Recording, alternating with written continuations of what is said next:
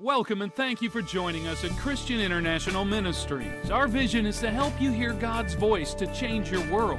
For more information about this and other resources, please visit www.christianinternational.com. I wanted, I'll just recap. I'm not at all going to recap the words, but I'm going to tell you the titles of some of the prophetic words that have come for this year. And hopefully you heard them, and the title might trigger a little memory in you about what they were about. So, of course, first and foremost, our own Bishop Bill Hamon has decreed that, that God has released his third world war in the earth, in the spirit and in the natural. And he, if you hear him teach on it, if you don't have that teaching, you need to get it. It's coming available on our media site, Flow Prophetic. That's where a lot of the videos of prophetic words will come out.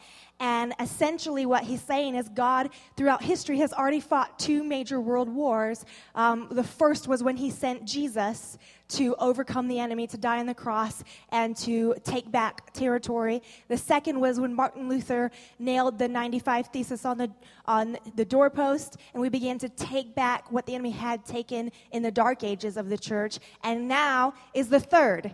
And so the third could last, will last until Jesus returns. Um, and so it is a place where as the believers we engage on God's in God's army in the army of the Lord to take territory that belongs to the kingdom of God till the scripture says the kingdoms of this world have become the kingdoms of our Lord and of his Christ. So I said I wasn't going to recap, but look, I just did. then Pastor Jane's word, if you show up, God will show off. Self explanatory. Pastor Tom's word, God is raising your profile. You can picture it if you don't know. Ah, self explanatory. Uh, Prophet Bill's word, supernatural breakthrough as the church stands in unity. Apostle Gale's word, advancing from besiegement to jubilee. And I've missed the other words because I wasn't here. So what, did I miss yours? I missed yours. What was it? And he made himself known. And he made himself known. I better get the CD. I think I know the girl who can get me that. So um, I think we were in Birmingham when you shared that. I'm sorry. So when I hear these words, pardon me, when I hear these words, the first place my mind goes, I'm going to be honest. I don't ask God for a word for the year because I anticipate there's going to be about 15 ones that are going to be enough for me to keep up with already. And I'm going to believe them all and agree with them all. And whatever God gives me is going to be along the lines of most or one or all of them. So, what I really ask God is, how do I partner with what you're already saying? You got enough mouths saying it. How do I partner with it? And so when I started to hear these words, of course, what I asked the Lord is, what do I need to do? And one of the things the Lord spoke to me was He told me that I needed to get rid of the mentality that I had in the past season because it's not just a new year, it's a, it's a new era. It's a new, it's it's a, if it's God's third world war, imagine how dramatically the world changed before and after Martin Luther started the Reformation, or before and after Jesus died on the cross. That is how dramatically everything is changing beginning now. So we have no grid for what's ahead, and we have no nothing that of our mindset of the past. If it's not 100% of the Bible and kingdom, it won't sustain us. It won't last. It won't work. And so the Lord began to show me some mindsets that develop, that culture develops, that experiences develop, that we have to get rid of if we're going to engage properly in the new thing that God is doing. And so one of those comes, uh, makes sense the most to me from the advancing from besiegement to jubilee. That word Apostle Gale shared, he talked about we were in a place, even over the last seven years, of be- feeling besieged. Interestingly enough, that correlates with Bishop's word that the last seven years that God has been testing the church, basically. You know the enemy can't do anything right unless God is allowing. So if the enemy is besieging us, somebody let that happen. um, and so, for the last seven years, God has been looking for who is going to enter into this era of being warriors in the army of, of the Lord in a greater way. And so, He's been trying, God's been trying, and God's been strengthening and teaching and training and equipping all of us so that we'll rise up. And so, if we were in besiegement and now we're going into Jubilee, then I believe that we might have uh, some effects of besiegement that we can't take with us into Jubilee. And perhaps that we, it might be up to us whether we get rid of those effects and enter into the Jubilee or not. And so that's what I want to talk to you tonight. So I'm going to call it Breaking Off the Siege Mentality. So, this siege mentality is a military term that actually is a condition that exists that comes from wartime. Um, did anybody see the movie 13 Hours? A few, a few people. It was so sad, but also very, it's a great movie. Um, if you didn't see it, you should see it. Actually, the book was written by a Christian who was one of the six um, security officers that were uh, contracted by the CIA to protect our CIA base in the Benghazi attack. And these six men saved hundreds of lives because of their bravery. Um, two of them didn't, oh, it was not, it's kind of a spoiler alert, but it's true, so I guess you could look it up. Two of them did not survive, and so they literally gave their life. Uh, but all six of them truly gave their life from the beginning because they were willing to die for, their, for the cause to protect the American territory there in Benghazi when it was sieged. Well, I mentioned that movie because we don't know in American, Western, current culture what besiegement really would be like. We don't really know what that's like. Um, we're not a generation that has seen uh, war on our soil.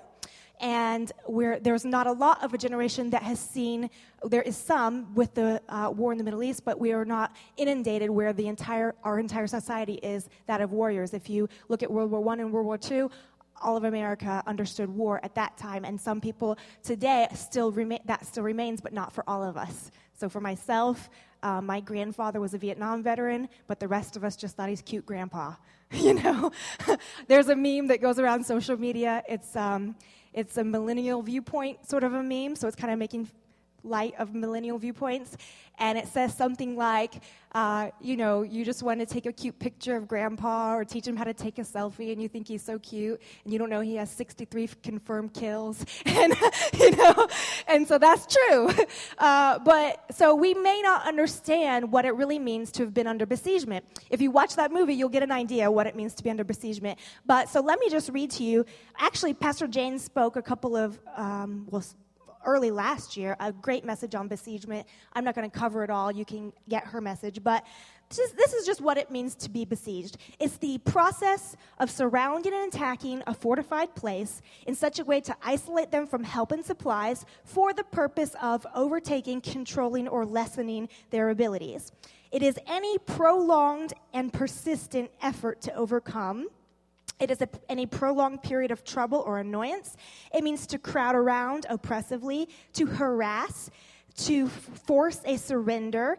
Synonym, synonyms include things like swarming. So that's a good picture. Have you ever have you ever seen a swarm? Did you see the movie My Girl? That's, does that, no, no, no, no, my girls? Macaulay, well, who was it? Macaulay Culkin? Yeah, Macaulay Culkin. Guys. Well, anyway, swarming. Well, just watch one of those Attack of the Killer Bee movies, then you'll understand a little idea of besiegement. To annoy, press, or nag until force, the force of a surrender, to overwhelm, inundate, deluge, and uh, interestingly enough, now I'll just I'll comment on in a minute, but it could also mean to overwhelm with complaints, requests, or needs, which I thought was an interesting definition considering it's really a military issue. So to be under siege basically means that attack never stops. And it doesn't mean that any one attack made or break you. In many cases, it could be a little thing, but it's one little thing after another little thing after another little thing until. Um, what we call modern times, sieging was the way that victories were won. Uh, when Alexander the Great conquered the world, he, he did it by besieging every territory, meaning he surrounded them and sometimes for seven months or sometimes for years would attack after attack and chip away until they were over, able to overtake. It's so much more overwhelming because what it becomes is it's a psychological battle as much as it is a battle of weapons and military tactics and, and natural physical warfare. So it's a psychological battle. So when Apostle Gale says the church is going from besiegement to jubilee, one of the things he means is the church is leaving the psychological warfare of the constant onslaught of the enemy enemy one after another, after another, after another. If it's not one thing, it's another. Every little thing, one after the other. And have you ever said, if anything could happen, it happened? Well, that's besiegement. That's what that means.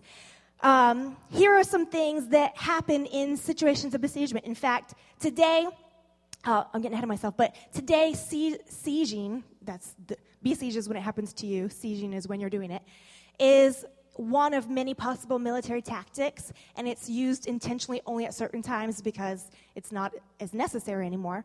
But in World War II, I think, maybe World War One. I'm not gonna. Never mind. In one of the world wars, uh, history is Jermaine's strong point, not mine.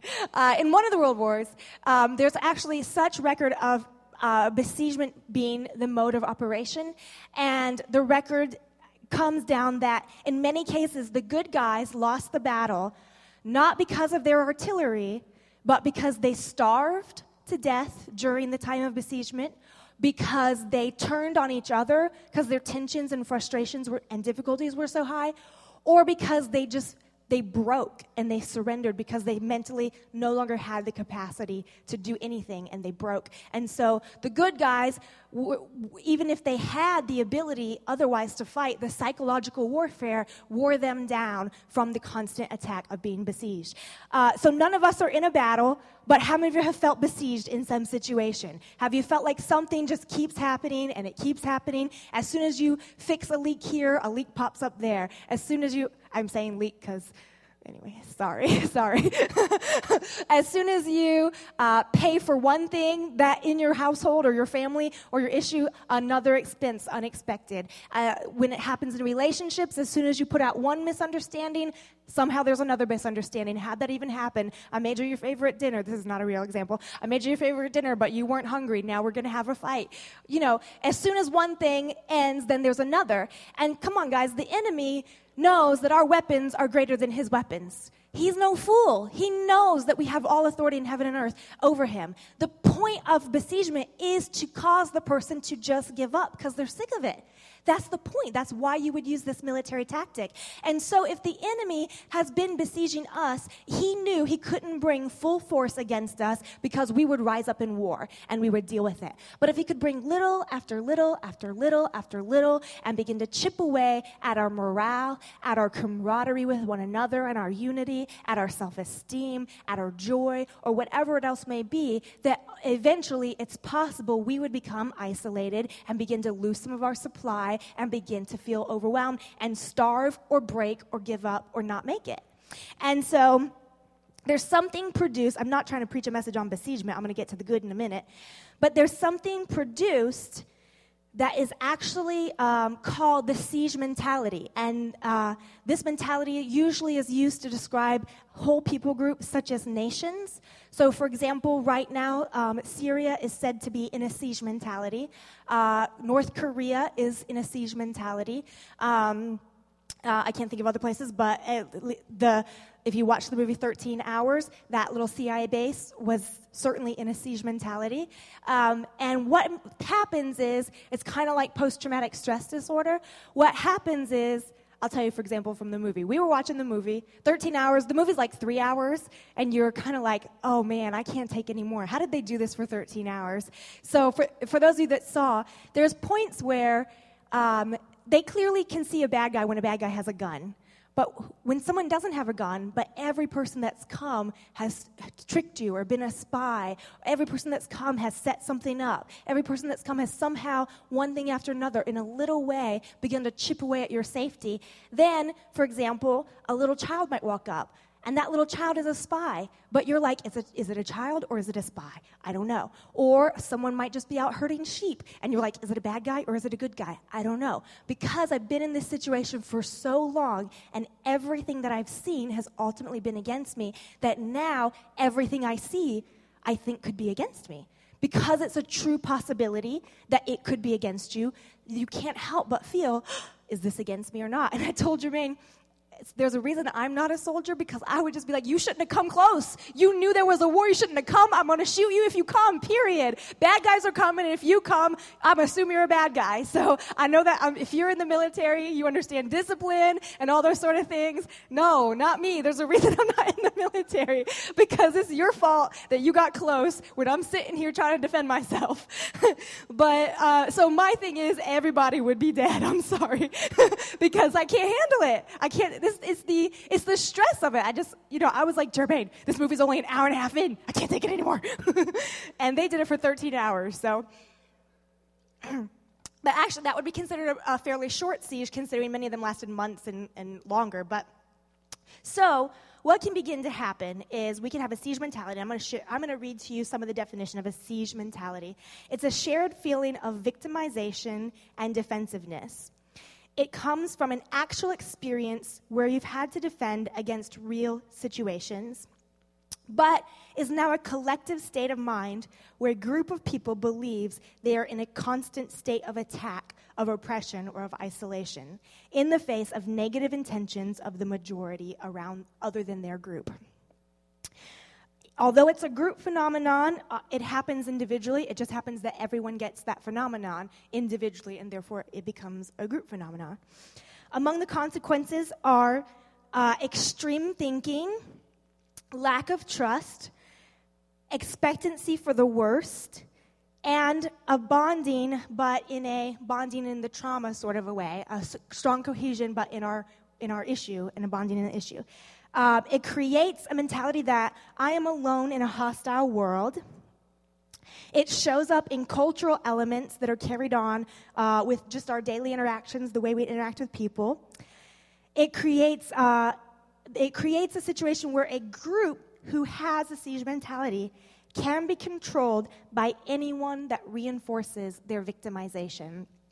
And actually, there's a lot of psychology about what the, the dictator in North Korea is doing intentionally keeping this siege mentality alive so that the people, even if they don't agree with him, will let him be their leader because the whole world is against us. And I don't know if you've ever gotten in a little argument with one family member and found another family member that was on your side, right?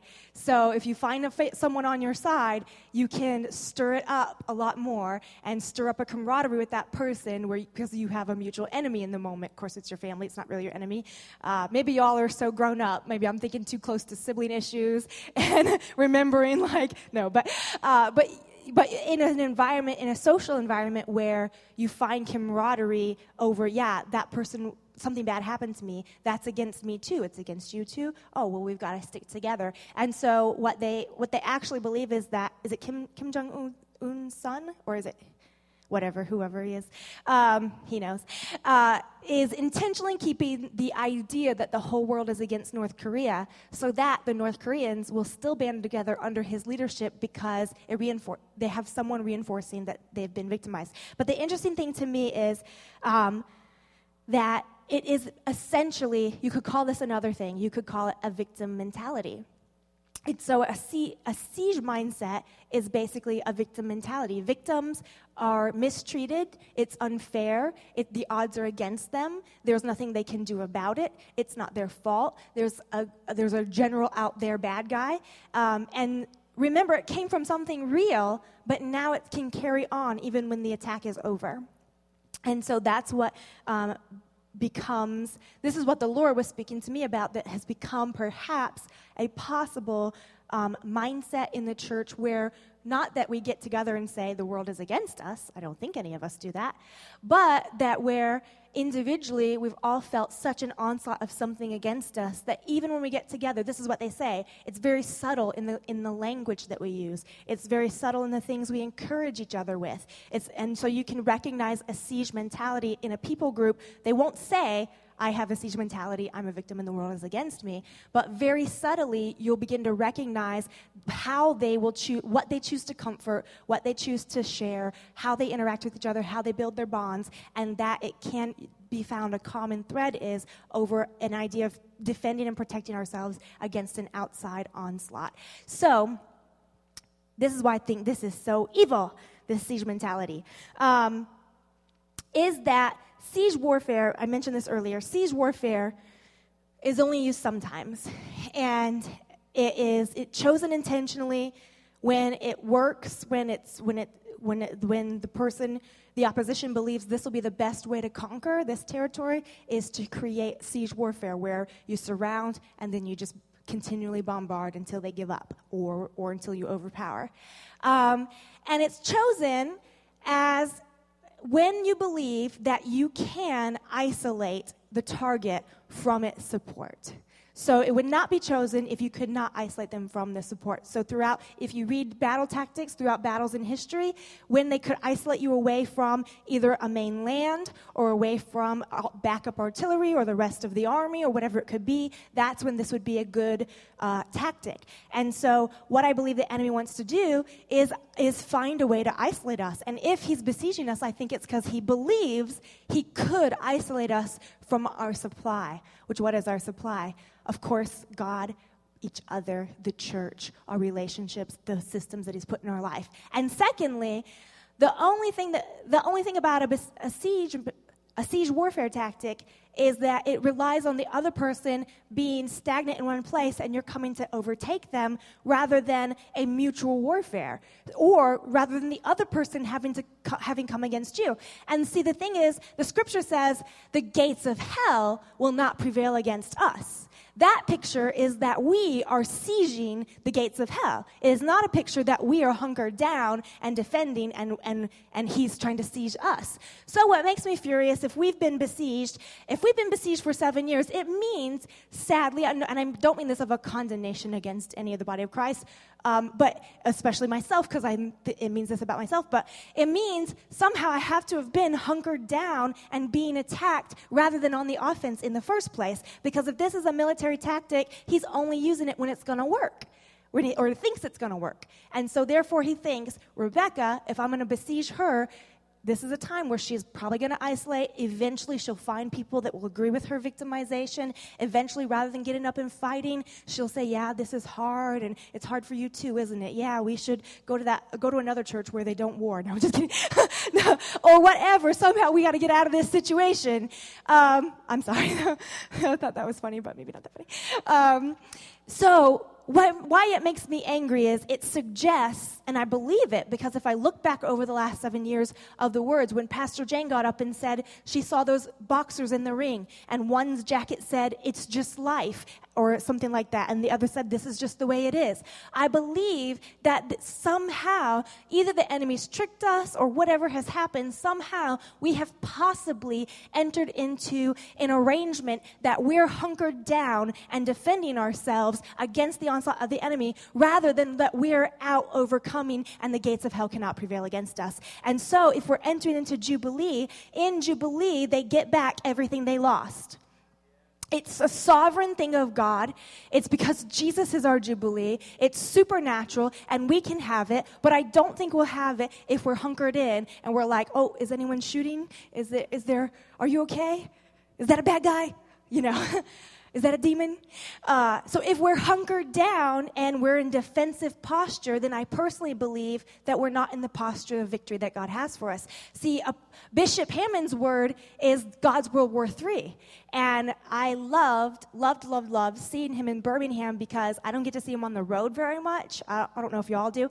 But on the road, he ain't playing no games. Not that he is here, but on the road, he showed up put his Bible down. He said, I'm not here to preach you a message. I'm here to destroy and obliterate the demons of such and such and such and such that have controlled your territory so that you will advance against the works of darkness. That is not a besiegement place. That is warfare. That is, I declare war against the enemy and we're going forward and we're going to fight and we're going to win. And so, the solution, I believe, is this. I'll tell you the solution thanks for letting me get all like, worked up and frustrated, telling you how I feel about this. um, the solution is this. First of all, I think we have to adjust our biblical view, or, or, at least refresh and update our biblical view. And this is simple by the reading of the word. The scripture says, see, the problem with a siege mentality, trauma, this is where it comes from, is trauma trauma imprints something new on your brain from then forward. Have you ever been in maybe a car accident or some sort of situation that causes sudden trauma that you then have to be in that situation again? There's no trauma, but you can never forget it, right? Um, I know I heard Pastor Tom say he'd gotten at in a wreck at an intersection. He got T-boned at an intersection out here, and that for years he'd drive through an intersection and just cringe a little every time he drove through the intersection. And that is true of trauma. Trauma sort of rewires our brain. And so, with this mentality, the trauma of having had onslaught after onslaught rewires the brain, literally the natural brain, to see the world differently. And so, the scripture says that our minds renewed by the washing of the water of the word, I truly and genuinely believe means our brain can be healed of trauma. It can be rewired where we're going to see victory instead of violence against us, where we're going to see overcoming and strength and ability instead of victimization. And that the same exact situation could be going on, but our experience is different because of how that re, re programming has happened. Another way that our, our biblical viewpoint would begin to change is that God is good. And you know, when you're in onslaught after onslaught after onslaught, you might forget that God is good.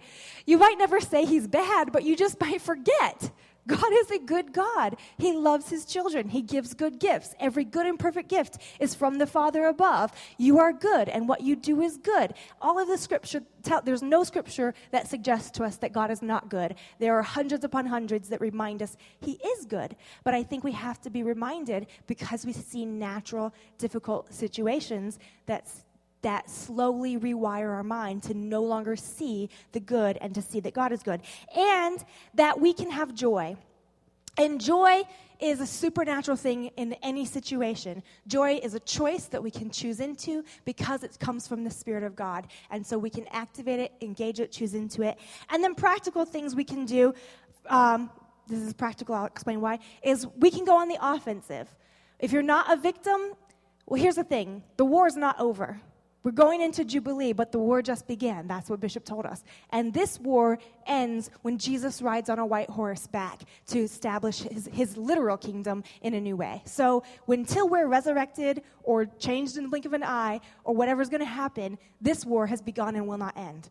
So how, if we're coming out of besiegement, it's not because war is over and we're all going to take a nap for the next however long and just enjoy. It's because we're going to switch our position in the battle from being the recipient of the onslaught, from being the defensive to being the offensive. And so, some very practical ways we do that is Pastor Greg leads prayer at 9 a.m. every Sunday morning. Every single Sunday that you get the chance, join in that warfare because that warfare is literally moving, uh, moving mountains and tearing down strongholds and setting the course for your weekend for things we don't even begin to understand into future and eternity.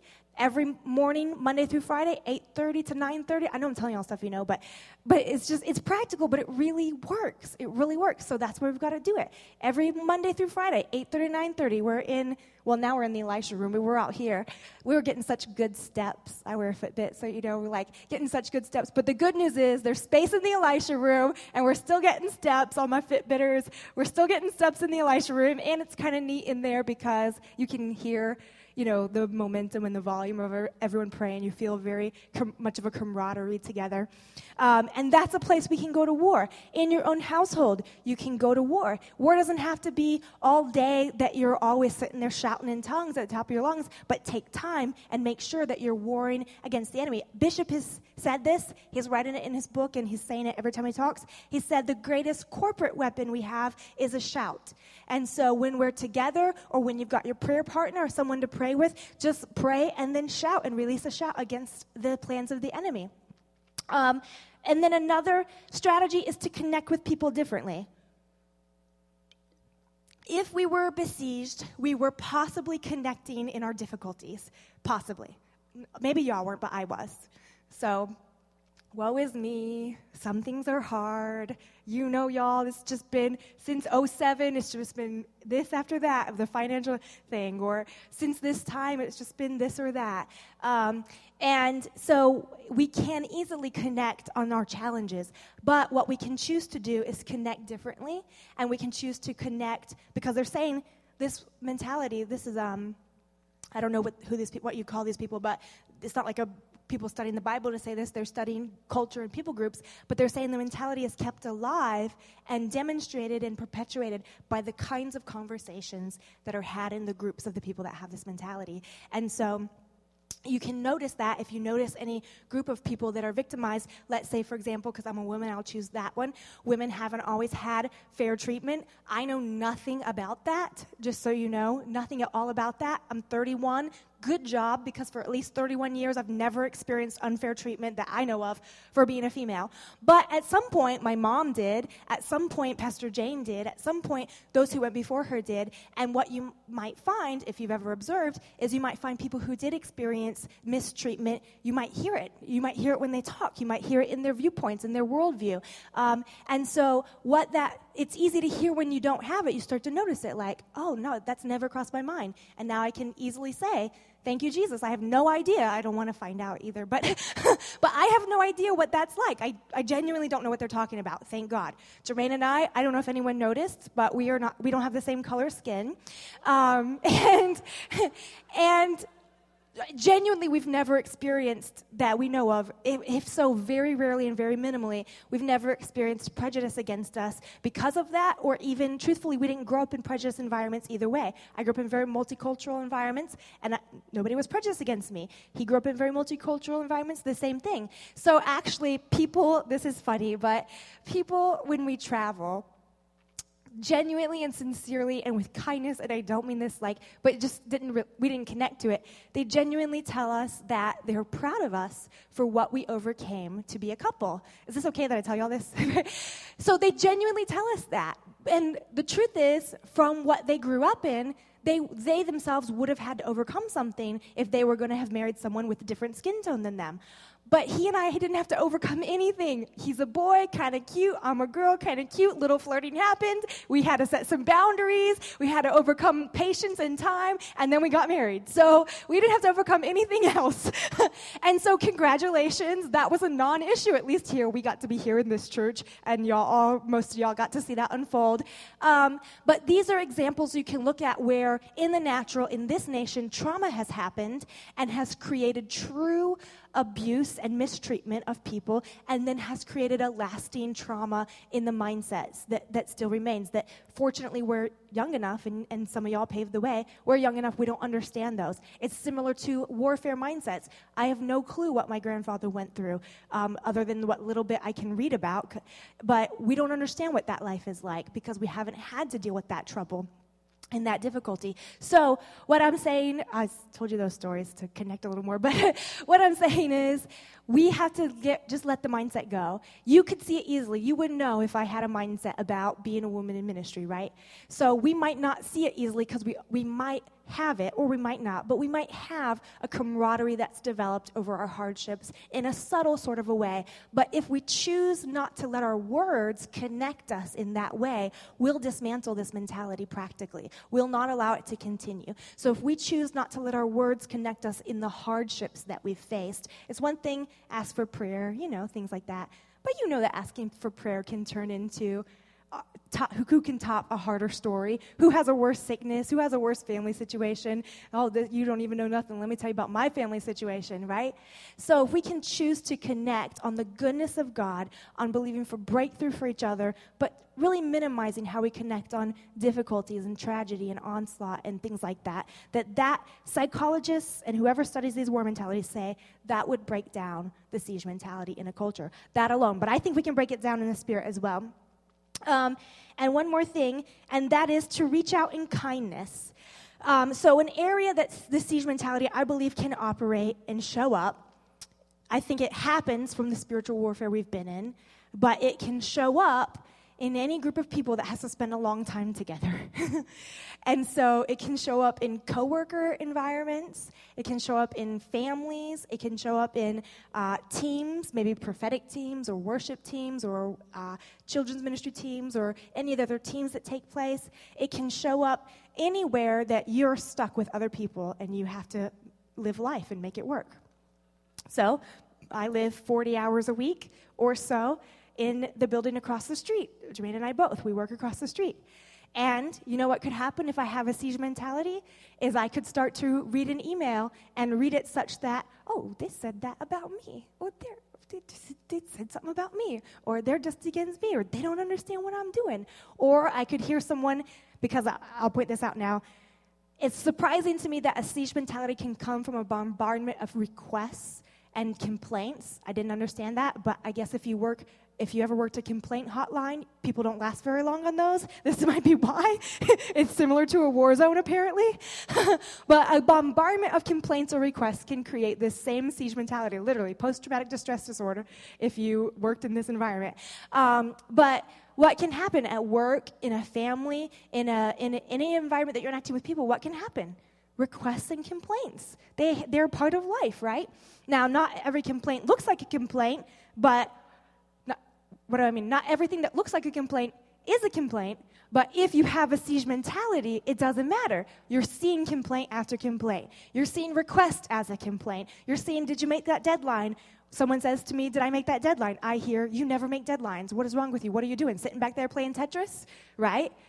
If I hear that, I have a siege mentality. And so that is victimization. That is um, coming into agreement with the accuser, the enemy against me, instead of being freed from that mentality and then and then in turn reaching out in kindness because if siege isolates and separates it isolates and separates us from each other um, and you would be amazed how dry you can start to feel even if no one's being mean to you, if you're just doing task after task and dealing with problem after problem, and you don't just have someone come and say, "Oh, you're doing a good job," and or you don't have someone just come and comfort or come be kind, come give you a hug and reach out to you.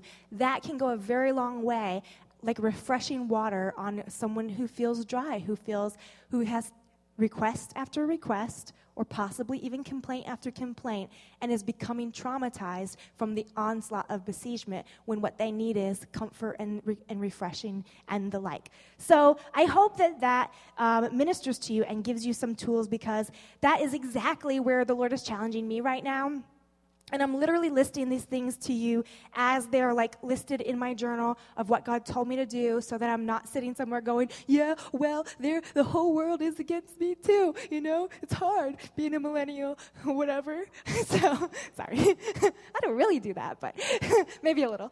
Um, and so this is exactly where I am. So I'm telling you, as I got the memo from God myself, like two days ago, um, as I looked around and noticed how easily I read and and, and perceived something as being harsh against me or harsh against my people or harsh against the church or harsh against whatever it may be, rather than having um, vulnerability, ability to reach out to others, confidence, onslaught against the enemy because I am the overcomer. I am the one with all authority. But then to people, just the ability to touch and connect and love and, and celebrate them and not hunker down. That's the other challenge with siege mentality. People, they won't trust anyone. So often people who return from a battlefield with this mentality don't trust anyone but their comrades that they were in, in warfare with because they've created that mentality. And so, what might happen to us, we might stop trusting people and we might start seeing um, something less than the very best that God has for us in that relationship with them.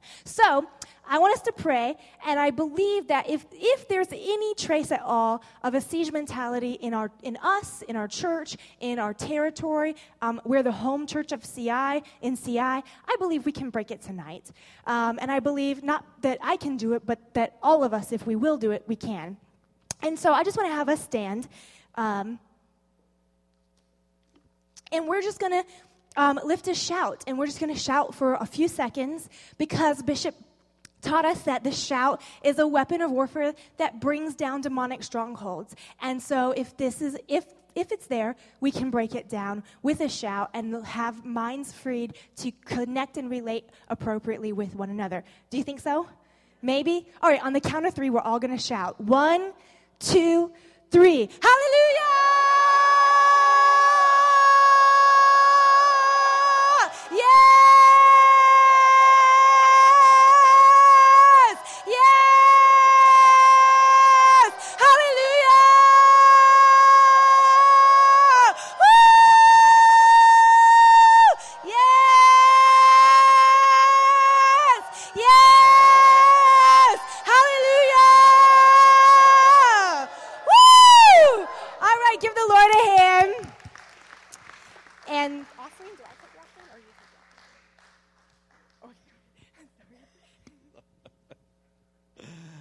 Give her a hand, Rebecca, for. Amen.